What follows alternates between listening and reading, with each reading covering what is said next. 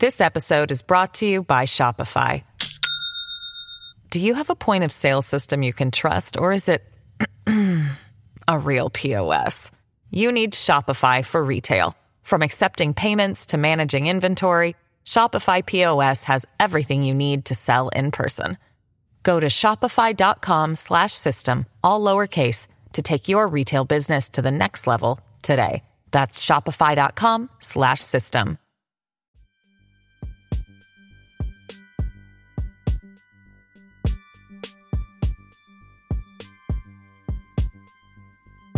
Hello, and welcome to The North in Numbers, a podcast that gets the human stories behind the stats. I'll be your host, Annie Gouk. As a data journalist, I write local news stories based on statistics for regional papers up and down the country. Each episode, I'll be looking at the figures that particularly affect the North and speaking to experts and those most affected to get their take on the issues facing our communities.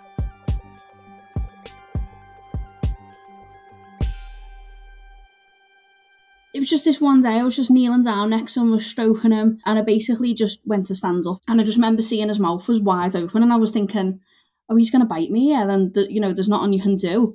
Um, but he must have knocked me out with the force because I don't remember. I just remember being on the floor. And, you know, when a dog plays with a toy and they shake their head a lot, he was sort of doing that. And I remember thinking to myself, like, if I pull back now, um, you know, there's not going to be nothing there. So I just sort of went with him and he was pulling me along the floor and he just let go. Like, luckily, he literally just let go. It was like he just got fed up. I ended up obviously going to Alder Hey and I was I was supposed to be um, home for a certain time and I was panicking because I was thinking I'm gonna have to ring my dad and tell him I'm not gonna be home. Um, so obviously it rang my dad, told him sort of what had happened and he'd come up the hospital but I didn't tell him that it was my face. I just told him I'd been bit. Um, so when he come to the hospital, he, he didn't sort of recognise me at first. He was a bit in shock himself. And I just remember he, he come in and I hadn't cried or anything at this point. I was I was doing quite well. I was obviously in shock. And my dad had basically turned around and he said, it, it's bad, you know, love. And I said, yeah, yeah, I know, dad. And he was like, no, love, it's bad. Like we've we've got a long road ahead of us here. And I, I remember that was the moment that I was like, yeah, this is bad. Kayleigh Rooney was just 15 years old when she was set upon by a Japanese Akita at a friend's home in Liverpool, leaving her hospitalised with severe injuries.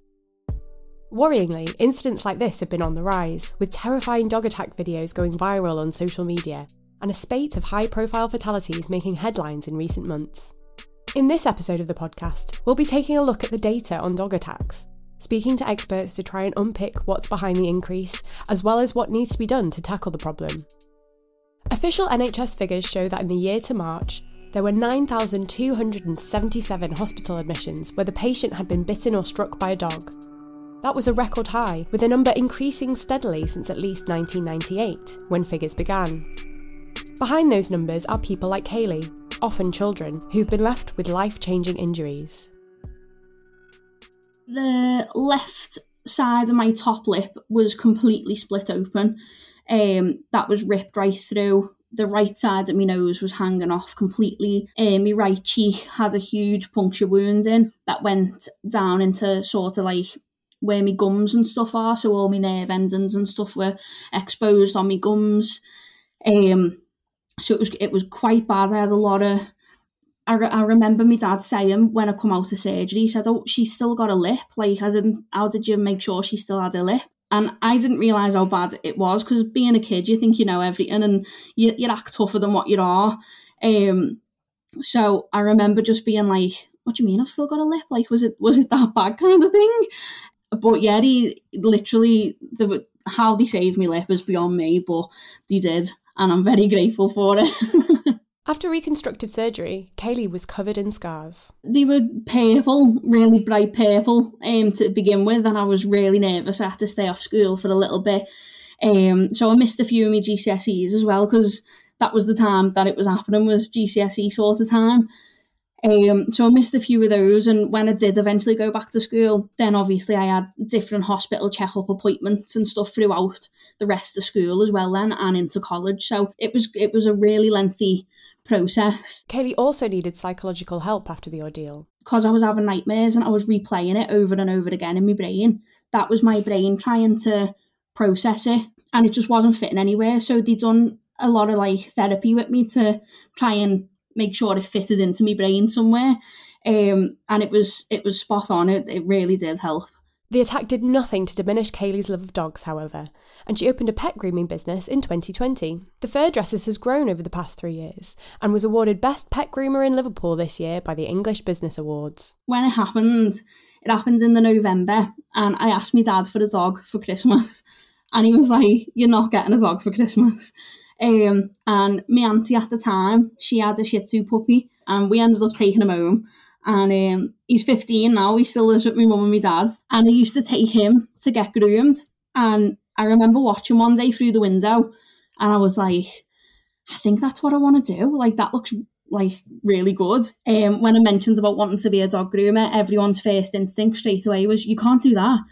You can't do that." And I was like, "Well, I can, and you've told me that I can't, so I'm going to go and do it now." But yeah, I just didn't expect me little tiny salon to be able to one not only let my little dream come to like life i'm also i've got an employee who works for me who's living a little best life and now we're going on to win awards and stuff and i just it's just mad it doesn't feel real sometimes while Kayleigh recovered and went on to follow her dream, some victims aren't so lucky. A small number of people tragically die from dog attacks every year, and there has been a recent spike in fatalities. In the last 20 years or so, the number of fatal dog bites has averaged at about three per year. However, in 2022, there were 10 fatalities, and there have been eight so far this year. One in every three fatal dog attacks seen since 2020 has happened in the north of England. So, what's been behind the long term increase in hospitalisations and the more recent increase in fatalities? Unfortunately, there's no clear cut answer, as George Bloor, head of operations in the North for Dogs Trust, explains. Because the data isn't great, and what I mean by that is um, there is no requirement to put things like a breed onto um, a bite report or an incident report, even if there's a fatality, which when you think about it is is um, is is crazy, really. There's also not often a huge amount of detail about the incident on those reports. And then we have to think about the fact that these are only those that are either reported or those that are so serious that they become hospitalized. So the data itself doesn't give you a national picture, it often just gives you um, a snapshot.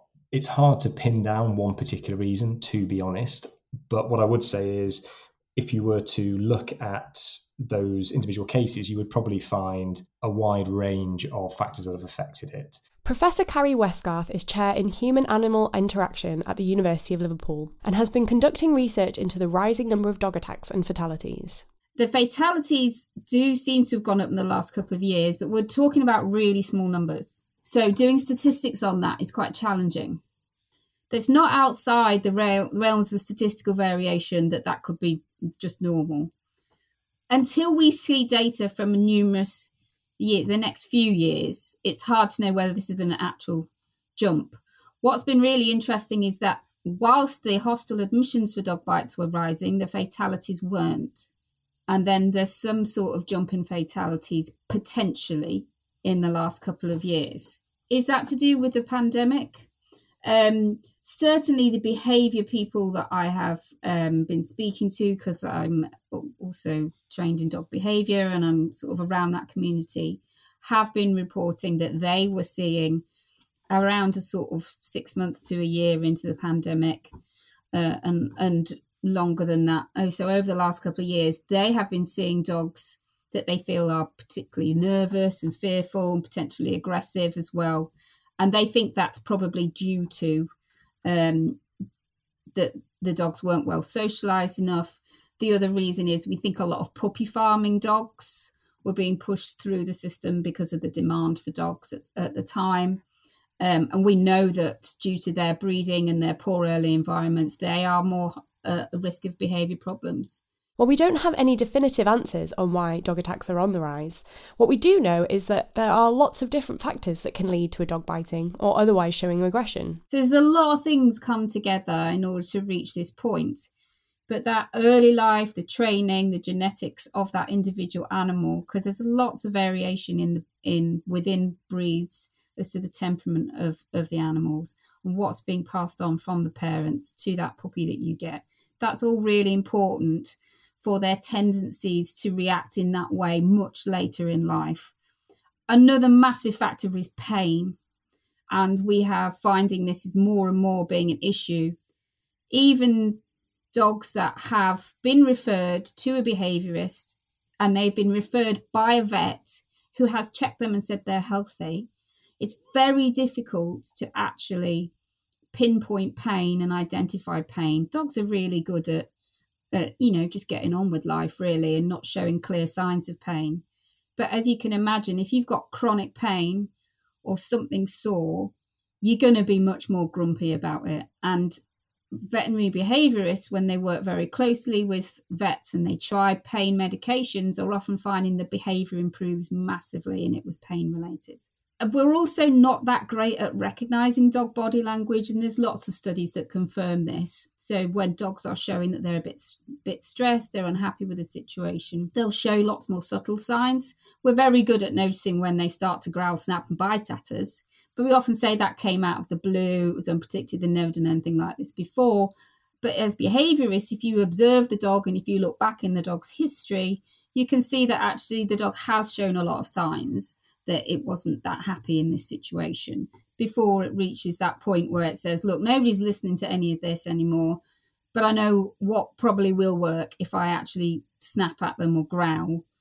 Um, this they're probably then going to listen, and then they think, "Oh God, that worked." They stop doing that. They stop doing what I wanted them to stop doing. So I'll use that strategy in future. Carri's research has also shown that the majority of dog bites are from a dog known to the victim. When it comes to the bites, it's the it's generally not a dog that you don't know that runs up to you in the street. That is very, very rare. It's generally a dog that uh, you know well. It's either your dog or uh, a fan, family member or a friend's dog that you know really well. So, and it generally happens in the home. So that's what's really important for us to consider in terms of assessing that risk and doing something about it, we have to think uh, and challenge this common perception that my dog wouldn't bite anyone. And you see it all the time, you know, breeders of large, powerful dogs saying, I trust my dogs completely with my child. They would never hurt her. That is simply not true. We all have to be aware of the potential risks and it generally happens by accident. You know, a child trips over, falls on a dog, dog's got a bit of arthritis, turns around and snaps, never done anything like that before. That's the context. Or they're playing together with a ball. And, you know, the dog jumps up to get the ball and grabs the child's hand, for example. Sometimes it is things like child tried to kiss dog on face you know so make sure that you you're not letting your child do that it's very hard to teach them not to do that because they want to kiss everything on the face it's just what they do so that's why things like baby gates can be really really helpful that was the experience of Kayleigh, who knew the dog that attacked her well. Basically, I was in my best friend's house at the time, um, and I'd seen this dog so many times. I'd stayed over, sleepovers, you know, as you do when you're 14. And um, it was just this one day, I was just kneeling down next to him, was stroking him, um, and I basically just went to stand up. And as I've stood up, it, it weirdly just went in slow motion. And he basically just sort of come from my right hand side. And I just remember seeing his mouth was wide open, and I was thinking, oh, he's going to bite me, yeah, and the, you know, there's nothing you can do. Most of the dogs involved in recent attacks, which have been heavily reported in the media, have also been known to the victim. Understandably, Kayleigh has found these reports distressing. It's one of them where I'm quite an open person, so I've spoke a lot about what happened to me, so it doesn't really affect me to talk about it anymore. But when I see it in the media and I see, you know, it happening to other people, I just know what they've got to go through, and I know the road that they've got to go through, and it's it's not a nice it's not a nice road, and obviously, especially the fatal ones, it's it's the families and things that I have to sit and I think about, and I, one, it makes me think like I I was really lucky, um, because the dog that attacked me was he, he was a big dog, so it makes me feel lucky to have what I've got, but at the same time, it makes me so sad for like what what is actually happening because I feel like it just shouldn't be happening. It's it's just not fair, and it's just not nice knowing that what these people have got to go through as well, like in the future. This episode is brought to you by Shopify. Do you have a point of sale system you can trust, or is it a real POS? You need Shopify for retail. From accepting payments to managing inventory, Shopify POS has everything you need to sell in person. Go to shopify.com/system all lowercase to take your retail business to the next level today. That's shopify.com/system. Much of the recent media attention has focused on American Bully XL dogs in particular, a variation of an American Pit Bull Terrier and American Staffordshire Terrier cross that is particularly large and powerful. While the American Bully is regarded as a specific breed in the US, it is not recognised as such by the main British dog associations, such as the Kennel Club. Dogs suspected to be American XL bullies have been involved in several high profile attacks, including three of the eight deaths seen this year. I asked Carri if this is because American bullies are a particularly aggressive breed. So there's two parts to the are breeds more aggressive than others that we need to consider. One is are certain breeds more likely to perform aggressive behavior than others? And the other is if a breed performs aggressive behavior, what severity or intensity of damage occurs? And we have to think about both of these things. Uh, and this is lost in a lot of the discussion and debate about this. Large, powerful breeds of dogs, including quite a lot of the, the bull breeds, they are large, strong dogs. If they bite you or they try to bite you, they are going to perform more significant damage. We see that they um, are what we think to be overrepresentative in the fatalities lists in particular. The question as to whether they are more likely to be aggressive in the first place is very different. So, the scientific con- consensus on this is that breed, uh, risk of biting, of, of being aggressive, breed isn't a good predictor of that. There's a lot of crossover between the breeds in how they behave. Um, in particular, when it comes to aggression, that's not necessarily something that's been massively selected for in a lot of, of breeds. But there's also a lot of variation within the breed. Like I referred to previously, where that variation really is coming from is that individual temperament that's coming genetically down breeding lines. So, breeding lines are far more important than breeds when it comes to the risk of being aggressive. I think a really key message that gets missed out is that any dog can bite. And the media narrative around breeds at the moment is really detracting away from that any dog can bite if pushed into a situation. Perhaps, you know, it takes more pushing for some dogs than others to get them to, to do that. Um, but they're all um, they're all able to do it. So we need to, to remember that and not make that media narrative, but also the the government narrative about there being dangerous breeds of dogs also detracts from the idea that there are that all dogs are capable of, of, of biting. In response to the recent high profile attacks involving American XL bullies, the government has added them to the list of banned dogs in England and Wales under the Dangerous Dogs Act. From 1st of February next year, it will be illegal to own one, unless the owner has successfully applied for it to be exempt. The ban has seen much public support. A YouGov survey that ran in July, prior to the ban being announced and before the most recent attacks, found that 57% of respondents thought American bullies should be banned in the UK. Only 17% thought they should not be banned, while 26% said, don't know. Since then, another survey conducted in mid October found that 42% of respondents agreed that American XL bullies are inherently aggressive and remain a significant risk regardless of how responsible dog owners are.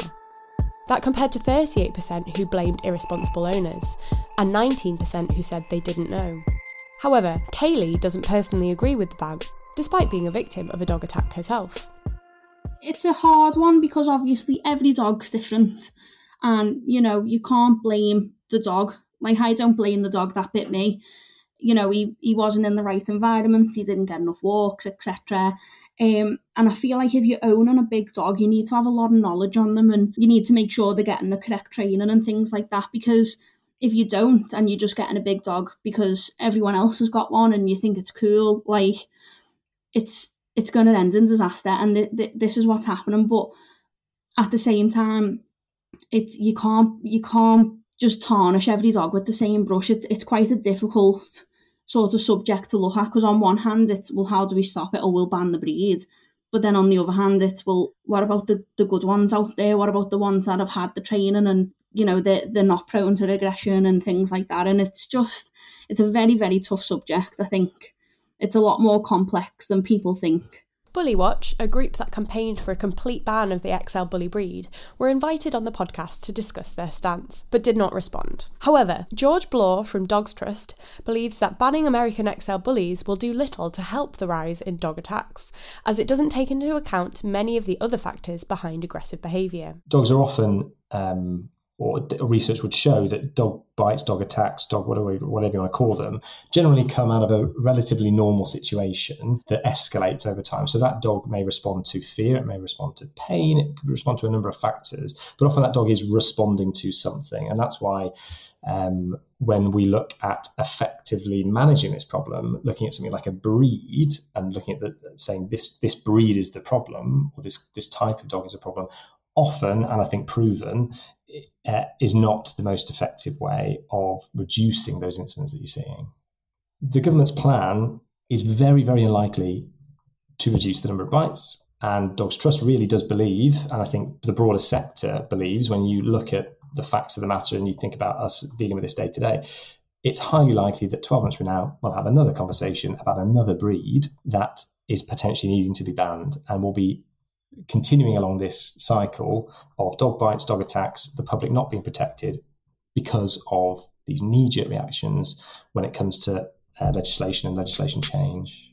Dogs Trust, alongside several other of the UK's biggest animal charities, have called for an end to the Dangerous Dogs Act altogether, branding it flawed, outdated, and ineffective.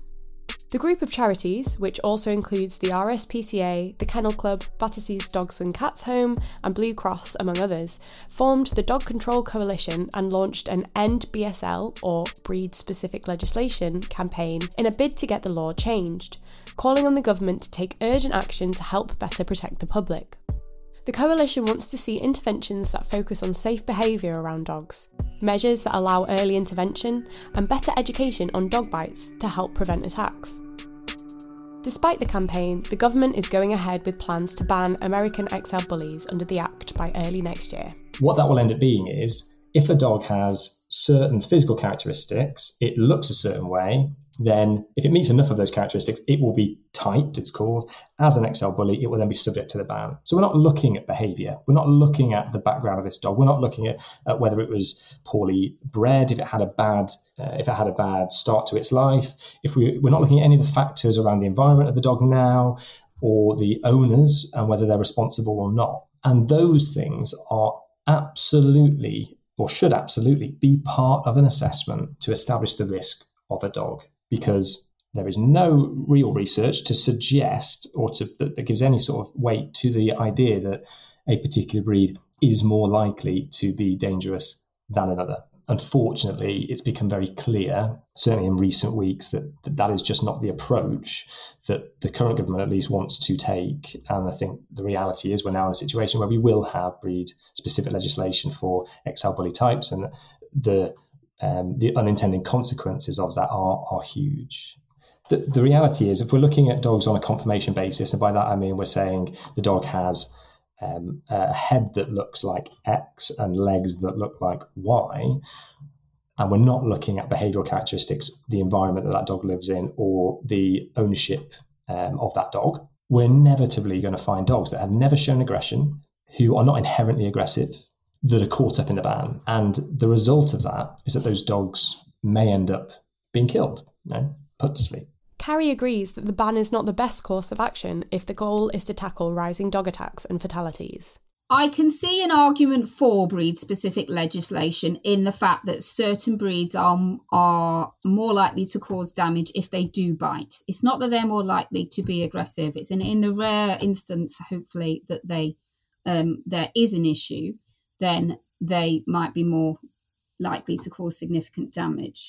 However, we only seem to select in breed specific legislation uh, certain breeds, whilst others that also feature highly in lists around fatalities or can cause significant damage when they bite because they're large and powerful seem to be left off these lists. So um, it's a bit illogical in that sense as to how effective that might be. Breed specific legislation has also been quite difficult to actually do in practice. So, in theory, you can see the argument as to why it might be useful. But in practice, it's very hard, especially when for things like the pit bull, which is the main breed that we have had banned for many years, and now the XL bully, they are not clear defined breeds. So arguing that a dog is or isn't that type of dog becomes very complicated and can, can become quite costly through the court system whilst people argue about it. The other thing is, um, does it work? Has banning pit bulls in the past stopped us from having pit bulls in the population? No. They're 30 years on from banning pit bulls. We still have pit bulls and they're still involved in serious uh, bites. Exemption schemes means that that dog needs to be on lead, muzzled uh, when out in public, for example. It also needs to be neutered. But who is policing that and enforcing that that is happening and carrying on when that has been argued to, to be applied to that dog? Most bites happen in the home or they happen from escaped dogs. If you look at the contexts of a lot of the fatalities, it has not been when someone has been, uh, or the serious bites, it's not been when someone has been out walking their dog off the lead and it's gone over and done damage. Most bites occur in the home by a family dog that is known um, or perhaps you know a dog escapes out the garden or escapes out the window and things become problematic. So banning them in some way uh, in in terms of putting restrictions on how they are um, walked in public isn't necessarily going to impact those bites. The majority of dog bites are also just by everyday pet dogs of all sorts of breeds. When you look at the hostel admissions data, you see all sorts of breeds in there you generally see the most common breeds. So just by banning one breed of dog or adding another breed or banning a small number of breed, the potential to have an impact on dog bites and dog attacks in general is minor. Dogs Trust would like to see reform around dog control to better deal with the problem. We at Dogs Trust believe that a breed neutral legislation that takes into account the actual behaviours of any dog and recognise that any dog can be dangerous, um, but rather than a particular breed, um, but really focus in on uh, the environment in which that dog is in to establish a risk assessed approach to um, to what may then ultimately lead to a dog bite, and then effectively kind of put measures and controls in place to reduce that risk. The the reform that we're looking for is um, something that looks at causal factors behind bites, uses research to sort of develop that perspective on what could lead to an incident and uh, implement restrictions or controls and measures that better protect the public against that. And then on the other side, think about data collection in both now and in the long term to require, for example, require a breed to be specified um, when a when someone is killed by a dog. That is a very reasonable request, we think. I asked Carri what she thinks would help stem the rising tide of dog attacks in order for effective injury prevention, you need to have um, interventions at numerous levels so that that perfect storm that leads to the incident in the end can't come together. It's never just one solution. And that needs to be both at the policy level and the government level and how that can help influence things, but also at the individual. And people talk about education as the answer and responsible dog ownership. If we're going to tackle education and knowledge, there are two parts of that. One is increasing the knowledge that people have around um, when a dog is showing signs that it is stressed and it may then eventually, over time or within that incident, escalate to aggression.